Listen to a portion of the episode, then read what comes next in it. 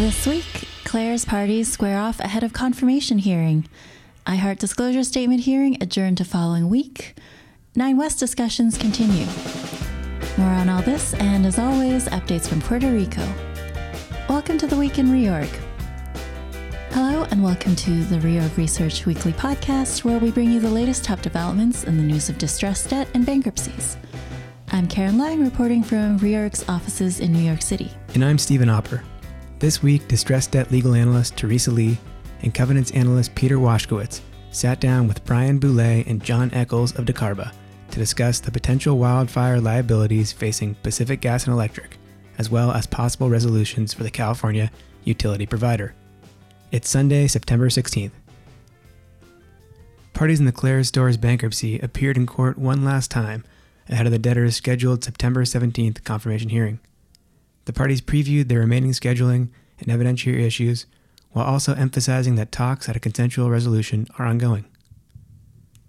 Thomas Loria of White & Case, representing second lien note holder Oak Tree, said that while the debtors have amended the plan to improve the treatment for second lien note holders, if the second liens accept the plan, the debtors have not provided any amended disclosure. He asserted that the second liens are being asked to vote on a materially amended plan that provides, quote, 10x improvement in recovery, and that there is $60 million of second lien claims that have already voted and have not received amended disclosure. Loria continued, quote, reports of our death are greatly exaggerated. He asserted that Oak Tree submitted a bid by August 31st that includes $1.1 billion of fully committed capital. He also said that Oak Tree is actively engaged in efforts to raise the remainder of the financing, but that, quote, timeline continues to be our enemy, and that, quote, debtors are not helping us.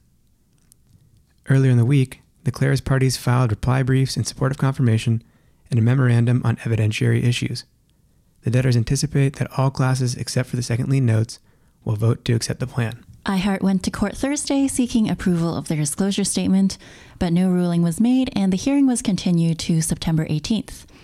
Continuation of the hearing came after counsel for iHeart's Unsecured Creditors Committee, Legacy Notes Trustee, Wilmington Savings Fund Society, the U.S. Trustee, and the SEC presented their disclosure statement objections. Judge Marvin Isker directed the debtors to add certain additional information to the disclosure statement and indicated that many of the outstanding concerns raised in the objections should be considered at confirmation. Debtors' counsel said they will revise the plan documents to address the objectors' concerns over the next several days and present the updated disclosure statement for approval next week.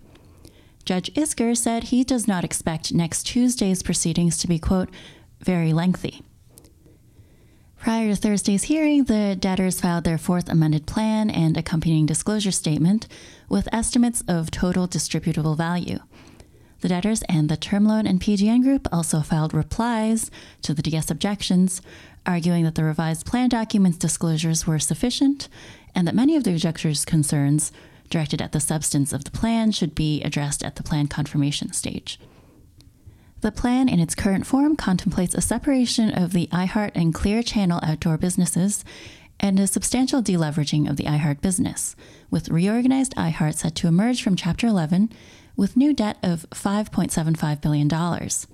Senior creditors and certain allowed guarantor unsecured claims would receive in the aggregate $5.55 billion of new debt and 94% of reorganized equity.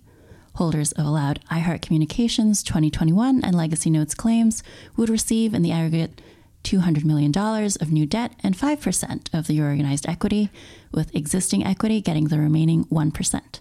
This week saw competing disclosures from the Nine West debtors and unsecured note holders regarding settlement and plan negotiations, beginning with an initial disclosure from the debtors on Sunday. The ad hoc group of unsecured note holders filed a separate set of cleansing documents on Monday, asserting that on or before August 28th, Nine West's independent directors met with representatives of Sycamore and KKR and offered to settle all assertable causes of action against Sycamore and KKR for $470 million. On Tuesday, Nine West posted a new set of brief cleansing materials to its Interlink site, asserting that disclosures in the unsecured note holders' documents are stale as a result of subsequent discussions. According to the company, prior to the filing of the note holders' cleansing materials, Nine West had informed the note holders' advisors that the note holders' materials were, quote, inaccurate on this point, and that any description of the prior proposal, quote, was stale in light of subsequent discussions. Nine West asserts that discussions between the company's independent directors and its indirect equity owners are still ongoing. Puerto Rico's improving economic prospects and liquidity situation are increasing expectations that a consensual debt restructuring deal with constitutionally backed general obligation bondholders can be worked out, but no resolution is imminent, according to 6 sources familiar with the matter. 2 of the sources said they expect talks between creditor groups, a new constitutional debt group, as well as the established ad hoc group of go bondholders, and the PROMESA Oversight Board to resume in earnest after the certification of a revised Commonwealth fiscal plan, with the board setting a certification target for September 21st. On Monday evening, revised fiscal plans for the Commonwealth, COFINA, and the University of Puerto Rico were posted on AFAF's website. The Commonwealth and COFINA plans, revised in response to the PROMESA Oversight Board's violation letters, incorporate the terms of the COFINA debt restructuring deal, reflected in the plan support agreement and term sheet announced by the Commonwealth Government and Oversight Board on August 30th. In addition, AFAF and the Government Development Bank announced that they have received the requisite votes for creditor approval of the qualifying modification for GDB under Title VI, pursuant to a restructuring support agreement with certain of GDB's creditors. On Thursday, Judge Laura Taylor Swain presided over an omnibus hearing at which she reserved decision on the motion by the Official Committee of Unsecured Creditors in the Title III cases to enforce the automatic stay against certain actions taken by the GDB in its proposed Title VI restructuring. Other top red stories of the week were 1. EFH. Third Circuit affirms reconsideration of $275 million Nextera termination fee decision. 2. Sanchez Energy engages McKinsey for operational review, while Maverick bids miss company's internal target. 3. Repsol defendants urge bankruptcy court to abstain from hearing Maxis liquidating trust's claims against them. And now we turn it over to Jim Holloway in Houston for a preview of what's to come in the week ahead. Well, thank you, Karen, and greetings, everyone. Busy week ahead, especially on the court side, with 4 important hearings. Starting on Monday, September 17th, confirmation hearing in Claire's Stores and a DS hearing in Rex Energy. And if you're interested in reliving your memories of 10 years ago, there's a State of the Estate presentation and hearing related to Lehman Brothers. Personally, I'll always recall landing in London and reading on my Palm handheld. Y'all remember those? The JP Morgan had just bought Bear Stearns for $2 a share. And there's also the expiration of Northern Oil and Gas's solicitation to allow it to enter into a new credit facility. The company also said last Wednesday that production in the first 2 months of the quarter, they're focused in the Williston Basin in North Dakota, has been above expectations. Tuesday, September 18th, there's a disclosure statement and a DIP hearing for Pacific Drilling and a continued DS hearing for iHeart. And just for a change of pace, we have earnings and a conference call for Neiman Marcus. Wednesday, September 19th, nothing really on the calendar today. Thursday, September 20th, Reorg's third quarter webinar on Puerto Rico, featuring our incredible coverage team. If you're in Houston, I will be speaking on a panel at the law firm of Haynes & Boone on secrets, leaks, disclosures, and the press. Those are leaks and disclosures pertaining to the world of distressed debt in the oil field, rather than, say, I don't know, law enforcement or national security type matters. And on Friday, September 21st, a retail power assets hearing in First Energy, the initial case conference in the Southern District of New York in PetSmart. This is related to those Chewy equity transactions, and the expiration of PHI's cash tender for its 2019 notes. And that's all from me. Back to y'all in New York. Thanks, Jim. As always, we'll be on the lookout for all of that and more. This week, Ryan Boulay and John Eccles of DeCarba join us to discuss their views on the liabilities that could be facing California utility provider Pacific Gas and Electric. Handing it to you, Teresa.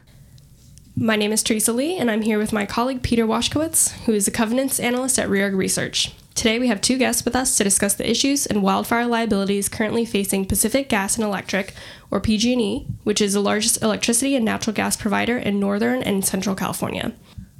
Our guests today are Ryan Boulay, a partner at DeCarba, and John Eccles, a partner in Opportune's energy consulting practice.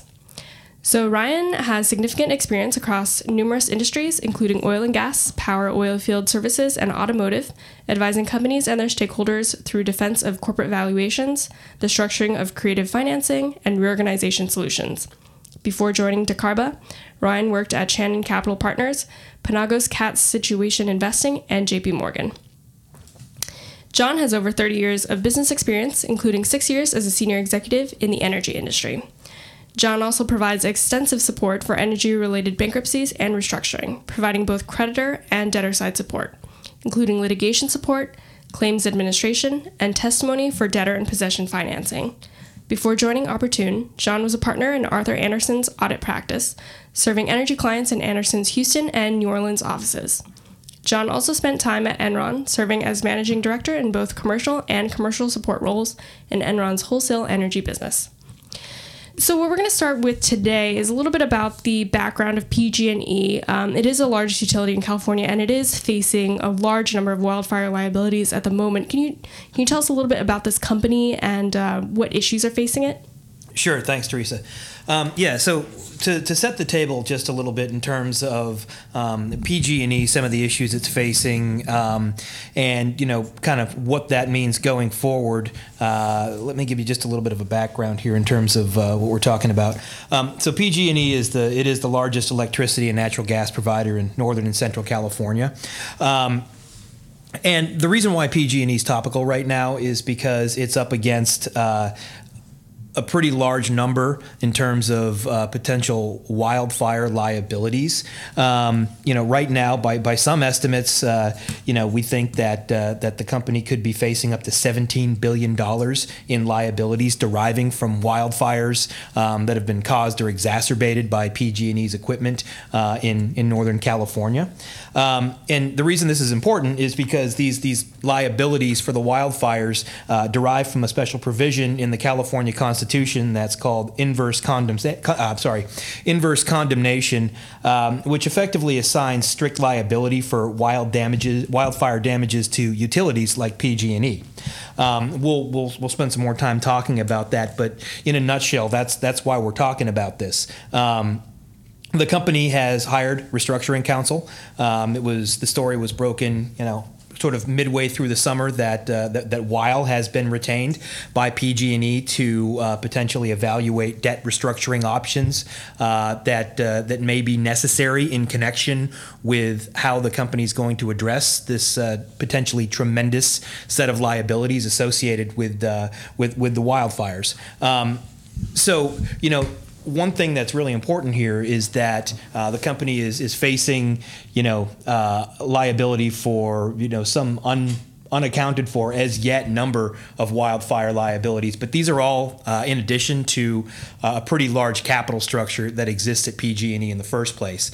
There's a holdco and opco structure there. There's about $400 million of debt sitting up at the holdco, and then the remainder of the debt sits kind of down at the opco, which is where all the action is. And at the opco, you're looking at about $19 billion worth of debt. So taken together with the holdco, you're at close to $19.5 billion.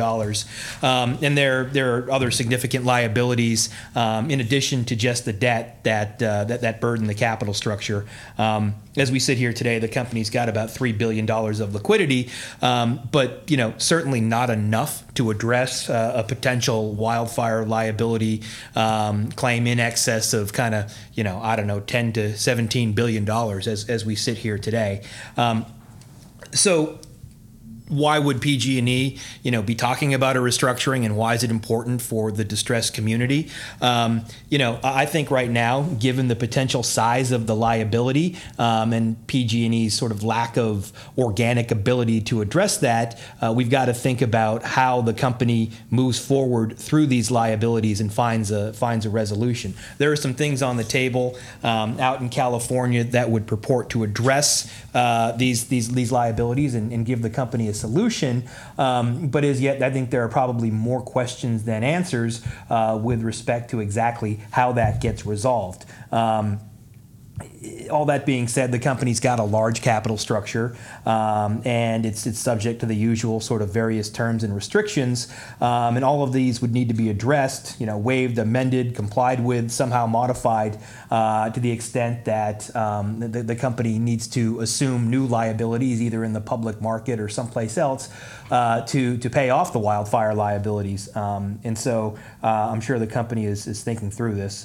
The other thing is that the hiring of counsel might also be strategic, intended to be kind of a signal that the company's ready to exercise its rights and abilities under the bankruptcy code to protect itself to the extent that supportive legislative action isn't taken or a consensual or reasonable solution can't be found in terms of how we address the wildfire liabilities. So, the bottom line is there's a lot of uncertainty right now with respect to how the liabilities, the wildfire liabilities, are going to be addressed. What's encouraging is that the California legislature again has some proposed legislation that would purport to find a solution, at least in part, for this. But there are a lot of implications, risks, and considerations that we want to talk you through as we think about what that really means. Thanks for that overview, Ryan. So obviously, as a utility, PG&E is very heavily regulated. Can you guys talk a little bit about inverse condemnation? That's this first big piece, and this is kind of why PG&E is facing such a huge potential wildfire liability. So as far as we know, inverse condemnation is really a statute that exists only in California and Alabama. But basically, it's a strict liability clause, which basically says if the company's equipment or assets causes a fire, then they're responsible for all damage downstream that it causes. So there's a number of cases out there, whether or not the company's in the best position to settle those liabilities, whether or not it was in compliance and could prevent. The law itself sort of looks past that and says that it concentrates the liability on the entity that caused the fire. And what do you think the rationale for that is? There's some case law out there that we've seen, Borman, Southern Cal. The basic is to spread the cost among the benefiting community, any burden disproportionately borne by a member of that community. So it's somewhat similar to a eminent domain taking, where you have to pay someone for the use of their property. It's that extension of that concept. Yeah, and I think that to even simplify it a little bit more, there's the thinking here that the utility's in the best, although admittedly not a perfect position, to control its compliance with the safety protocols and that. From which sort of these inverse condemnation claims arise, and to prevent wildfires in the first place, as well as the fact that it's got more money than any one of the victims, and so as a result, it's the party that's kind of deemed most appropriate to shoulder the burden of the damages resulting from the fires, and it's really kind of an equitable remedy to a complex and difficult problem. So I think, said another way, were you to phase out inverse condemnation, the cost of the liabilities might effectively be borne by homeowners and their insurance companies instead of the utility, and it potentially would concentrate the liability caused by the entity serving a broad group of people into the hands of a more narrow subset. So that is very interesting, because we are going to see, we're going to discuss later on that there are issues of whether PG&E can pass liability onto their rate base by increasing their rates, and they are very heavily regulated. So we'll talk about that a little later. But first I want to ask whether PG&E can address these wildfire liabilities, and what are the sort of mechanisms that it can use there? Well, so clearly, in theory, one path would be to cover the cost through recovery through rate base. Under the current construct, that wouldn't appear to be an option to them. So they would be left with traditional corporate approaches, cash on hand, issuance in new debt, issuance in new equity, obviously taking into account insurance recoveries. But ultimately, depending on the amount of the liability and whether or not there's adequate corporate resources, the question will become who's going to ultimately bear the burden. So Ultimately, I also would say that PG&E would take the stance that, by and large, they followed the safety rules and regulations so that even though the fires may have been caused by their equipment, they weren't necessarily at fault as we would normally think about it. And do we think that there is a path to bankruptcy here? The company has filed for bankruptcy before in the past. Yeah, I think it's so. As we sit here today, I mean that's a lot of what the discussion with respect to PG&E is. There's a lot of considerations. I mean, bankruptcy is obviously an expensive process, and absent some sort of a pre-negotiated or pre-arranged type of plan where PG&E to go into a free fall. I mean, this is a case that could very easily cost many hundreds of millions of dollars. You just look at what happened in EFH, or you look at the fees in Toys R Us, or I think the simple answer is that an out-of-court solution is in most cases preferable, particularly given how expensive a bankruptcy would be here.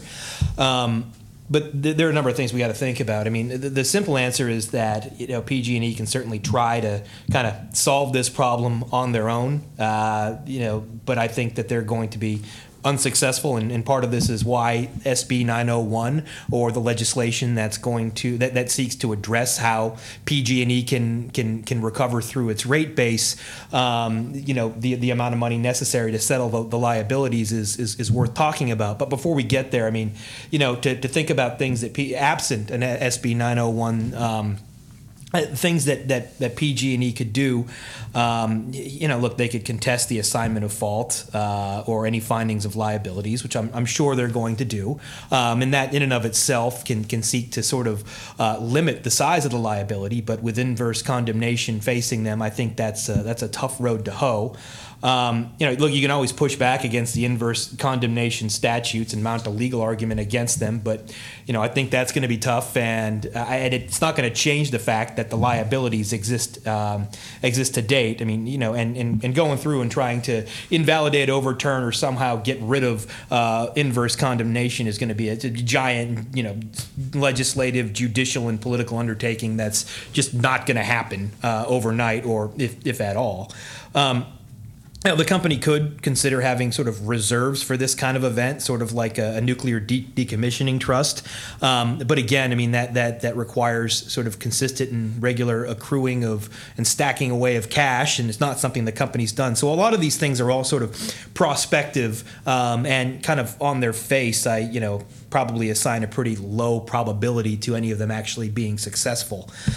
John mentioned insurance. And I think that's worth noting. The PG&E can look to its insurance coverage for recovery around some amount of the liabilities, but the amount's really small, at least relative to the size of the liabilities we're facing. At kind of just around $840 million. So while that's certainly helpful, and $840 million is $840 million relative to the size of the liability we're looking at. That just doesn't solve the problem. So ultimately, could it file for bankruptcy? Sure, to the extent that we can't find a resolution, or the path forward under SB 901 is ultimately deemed incomplete and leaves the company stranded with some meaningful amount of liabilities that it just can't service on its own. Then yeah, bankruptcy filing could be the path forward. At the end of the day, I think the benefit of filing for bankruptcy is that it provides kind of a disciplined, highly public forum with a lot of visibility and oversight, and it affords PG&E kind of all the standard protections of a debtor while attempting to resolve these potentially significant liabilities that, especially with respect to, the wildfire liabilities here that derive from inverse condemnation are, a unique beast kind of all to themselves. So you talked about, Ryan, SB 901 quite a bit. Can we discuss a little bit about what the mechanics of that are and what it would potentially do for PG&E? Absolutely. So this is really with respect to the 2017 wildfire liabilities only. The company has, near as we can tell, probably accrued about $2.5 billion for those.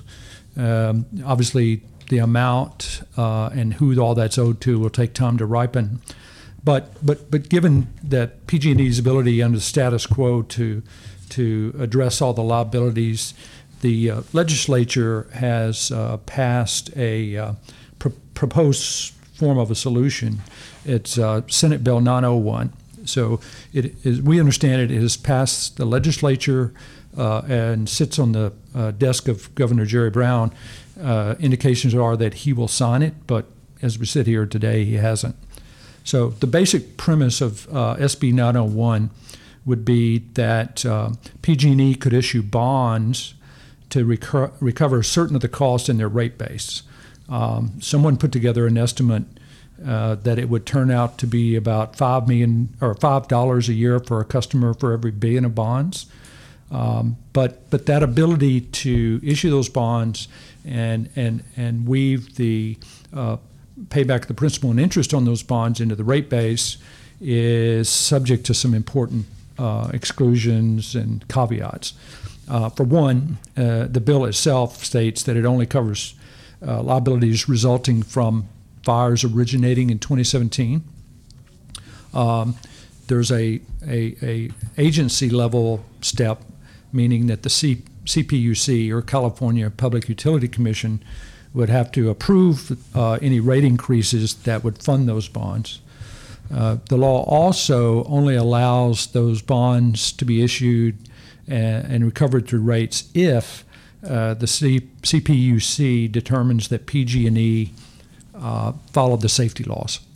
I'll call that a did not break the rules situation. You could see this for yourself on the company's website, but fire investigators have found a number of cases where they believe that the company did break rules. There's no dollar attached to that, but obviously there's some point in future where dollars have to be attached. So what the bill says is, to the extent that PG&E didn't follow the rules, it can't recover those in rates, in simple terms. So it leaves a question open as to how PG&E might actually service some potential significant liability in cases where they were deemed to have not followed the safety rules.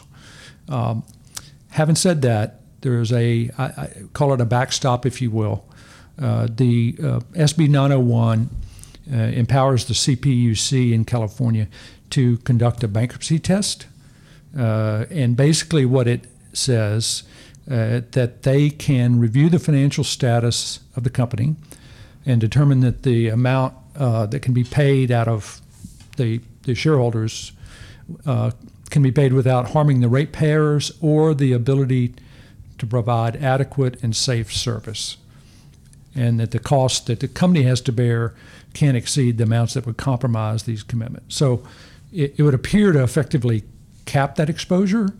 The question is, what is the ultimate liability, and what would the stress tests or bankruptcy tests actually determine such a limit would be? Those are all important issues for the company to consider going forward. What are the open questions that we still have about the situations that we need to continue looking at going forward? Yeah, and so I think that SB 901 is interesting in that it's a good step, and it shows some progress and some attempts to deal with this situation, but it's incomplete in a couple of regards. I think the first one is that, again, it's all subject to oversight by the CPUC, and it's a public.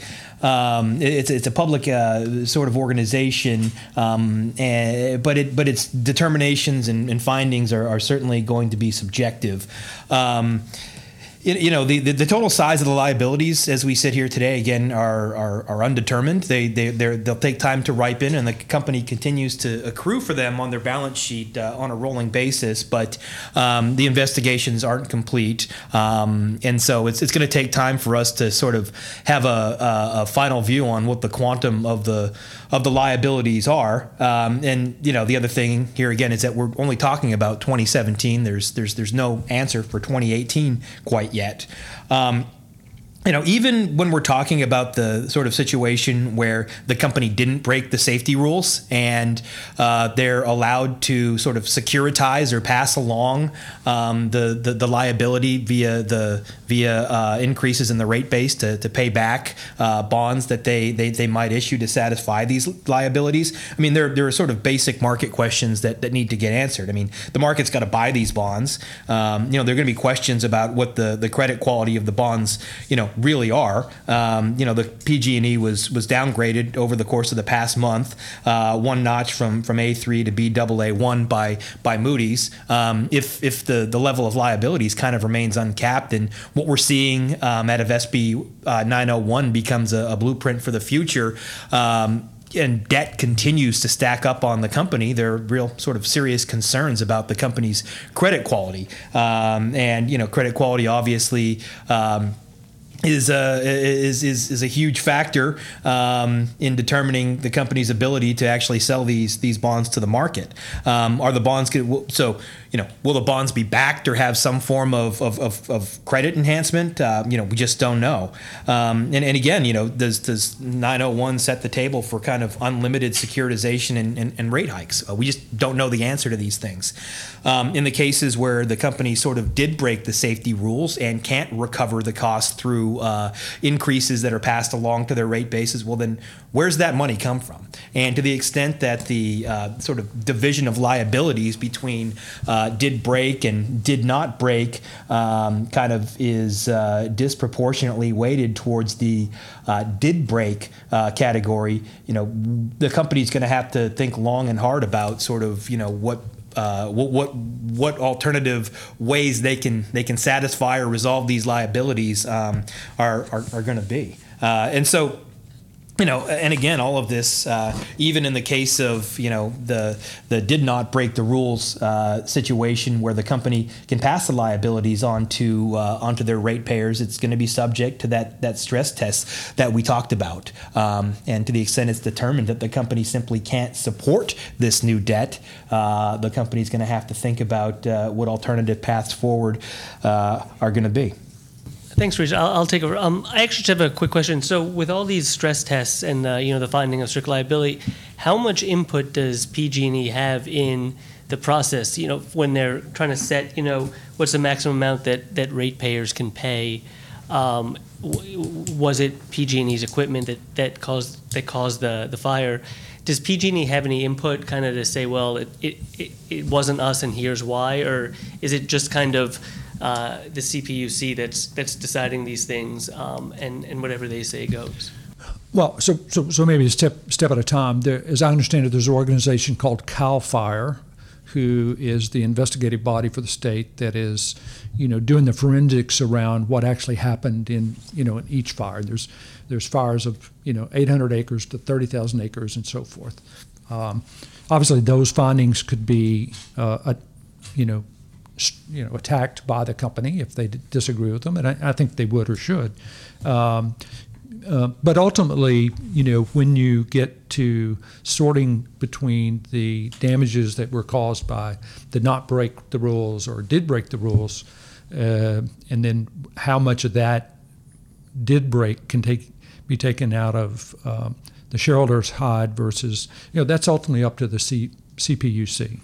So the Public Utility Commission is a public body. It's a creature of the legislature, but you know, they are public. They will have hearings, as they do on all rate cases or other matters, and people will be able to have their say, including the company. It's not a closed door process. All right, thanks. I think this is very interesting. So the company, they're under strict liability rules. They kind of have to follow rules to set rates. So obviously debt could be another, you know, kind of source of liquidity to help them fund these liabilities. Before we get into the actual capital structure, is the company subject to any regulatory rules with respect to how much debt they're permitted to incur? Yeah, so the company, they are, primarily with respect to the CPUC. So the CPUC has a current set of regulations that call for the operating company, which is where the CPUC steps in and regulates, to maintain a sort of 51% minimum equity ratio. Based on the company's current capital structure, that gives them about a $700 million cushion in terms of an ability to go out and issue new debt. All of this is separate and apart from sort of what the documents themselves say with respect to debt capacity, but the CPUC itself does have that provision, and sort of absent any sort of a waiver modification or some other agreement, then the operating company, which is, again, where most of the debt sits, is restricted by the CPUC to issuing only another $700 million or so worth of debt. The CPUC purportedly does not regulate the holding company, where about $400 million worth of debt sits. And so as we kind of read the documents and we look at the situation, there does exist the potential for debt to be issued up at the parent company. But again, that would be subject to sort of broader restrictions and limitations that are put on by the documents and the inter-creditor dynamics that the company's got. So they're also restricted from incurring debt. It seems that their liquidity is kind of completely tied up in regulation, but I guess that's the case. It is, yeah, and they do have. I mean, they do have some liquidity right now, but their ability to, as we look at it, I mean, and it's not entirely clear to us, but as we look at it, I mean, the $3 billion worth of liquidity, or call it probably $2.5 billion worth of dry powder, under their revolving credit facilities, only $700 million of that down at the operating company could be exercised to maintain compliance with the CPUC. And I guess we should probably take a step back. Could you maybe walk us through their capital structure? Yeah. So the capital structure is kind of as follows. There's $400 million worth of debt up at the parent company, which is split between two sort of senior unsecured credit facilities. There's a revolver and there's a term loan. And then, down at the operating company, you've got $19.1 billion worth of, call it, debt proper, notes and that sort of thing. There's another sort of $12 billion in liabilities relating to, what's been accrued for the wildfires and environmental remediation so far, as well as, kind of another $7 billion or so in liabilities that relate to asset retirement obligations, capital leases, pensions, and other things that, may not qualify as again, debt proper, but are nonetheless important liabilities that would need to be sort of addressed and flushed out in a restructuring. I think the other thing that's worth noting here is that the entirety of the capital structure is unsecured, and so the big dynamic here with respect to recoveries, at least, is that you've got a holdco and an opco structure, where the holdco, the $400 million of debt up at the holdco, is structurally subordinated to all of the debt that sits down at the opco, with all the assets kind of sitting down at the opco level. So as you're thinking about kind of waterfalls and recoveries, and the potential for issuing new debt up at the holdco to get around some of the CPUC regulations, you've got to keep in mind that they're probably going to get the second bite at the apple, in a value allocation type of exercise. What debt capacity is provided for under the opco and the holdco debt documents? Yeah, so putting the CPUC regulations aside for a second and just kind of talking about the documents. As we read them, it seems like there are relatively limited restrictions on the company incurring unsecured debt. That being said, from a broader perspective, the company can incur secured debt equal to 10% of net tangible assets. And so if you do the calculation with respect to what net tangible assets are right now, that equates to, call it, about $6 billion or so of additional debt. you know, to the extent that any secured debt in excess of the 10% net tangible assets is issued, it would trigger kind of an equal and ratable clause, you know, that would effectively, as far as we can tell, make all the outstanding debt secured. So, I mean, it seems like they have a lot of debt capacity, but as you were saying, the CPUC's capital structure rules supersede the debt document. So I guess right now they're limited to $700 million. At the OpCo. At the OpCo. So if the HoldCo, let's say they incur debt, the OpCo could not guarantee that debt, or would that violate the rules of the capital? They could guarantee it. I mean, but they could probably only guarantee it up to $700 million because, you know, we think that would probably count against the calculation of total debt. And in this case, the CPUC calculation steps in and probably supersedes the overall sort of debt capacity that exists under the documents. You know, I think it's important to point out here that, you know, this is a theoretical exercise under the debt documents, and that's kind of one leg of the stool. The other thing that's really worth thinking about here is the company's kind of practical capacity to take on more debt and to support it from a financial and operational perspective, which, you know, calls for a more detailed analysis, kind of looking at the company relative to its comps, looking at its cash flows, and kind of understanding, you know, what true ability the company does have to service or incur more debt, irrespective of what the documents might say. Okay, so if the company wanted to seek a waiver from the CPUC to get around this the 51% rule, how likely is it that they could get a waiver? I'm assuming companies must have probably sought waivers in the past. Yeah, I mean, I got to think that in this case, it's probably pretty likely. I mean, the 51% rule seems to be a construct that exists sort of in a pre-SB 901 rule and world rather, and given the role that the CPUC has in respect of SB 901, if in fact it's going to sign off on PG&E's ability to go ahead and sort of securitize these wildfire liabilities, they're going to have to give them some additional headroom under that $700 million. I just, you know, I don't see how there's any way around that. Yeah, that all makes sense. I think you know, so I think from a debt perspective, it's probably accurate to say that documents, you know, it allows a significant amount of additional debt, but at this point, the company is capped by the regulations and subject to a waiver. They probably can't incur more than $700 million of debt. Yeah, I think that's right. And then again, you know, I don't want to lose sight of the practical considerations associated with incurring more debt. And it's, you know, it's not only just sort of traditional debt structuring considerations. You know, how much debt can the company sustain? You know, what do its leverage multiples look like? You know, what do its cash flows look like relative to its ability to service this debt? But this is also actually addressed in SB 901 itself. With respect to that provision around the bankruptcy stress test. I mean, I think you can pretty easily construe that portion of the bill to say, look, you know, these guys can't bite off more than they can chew, to put it simply.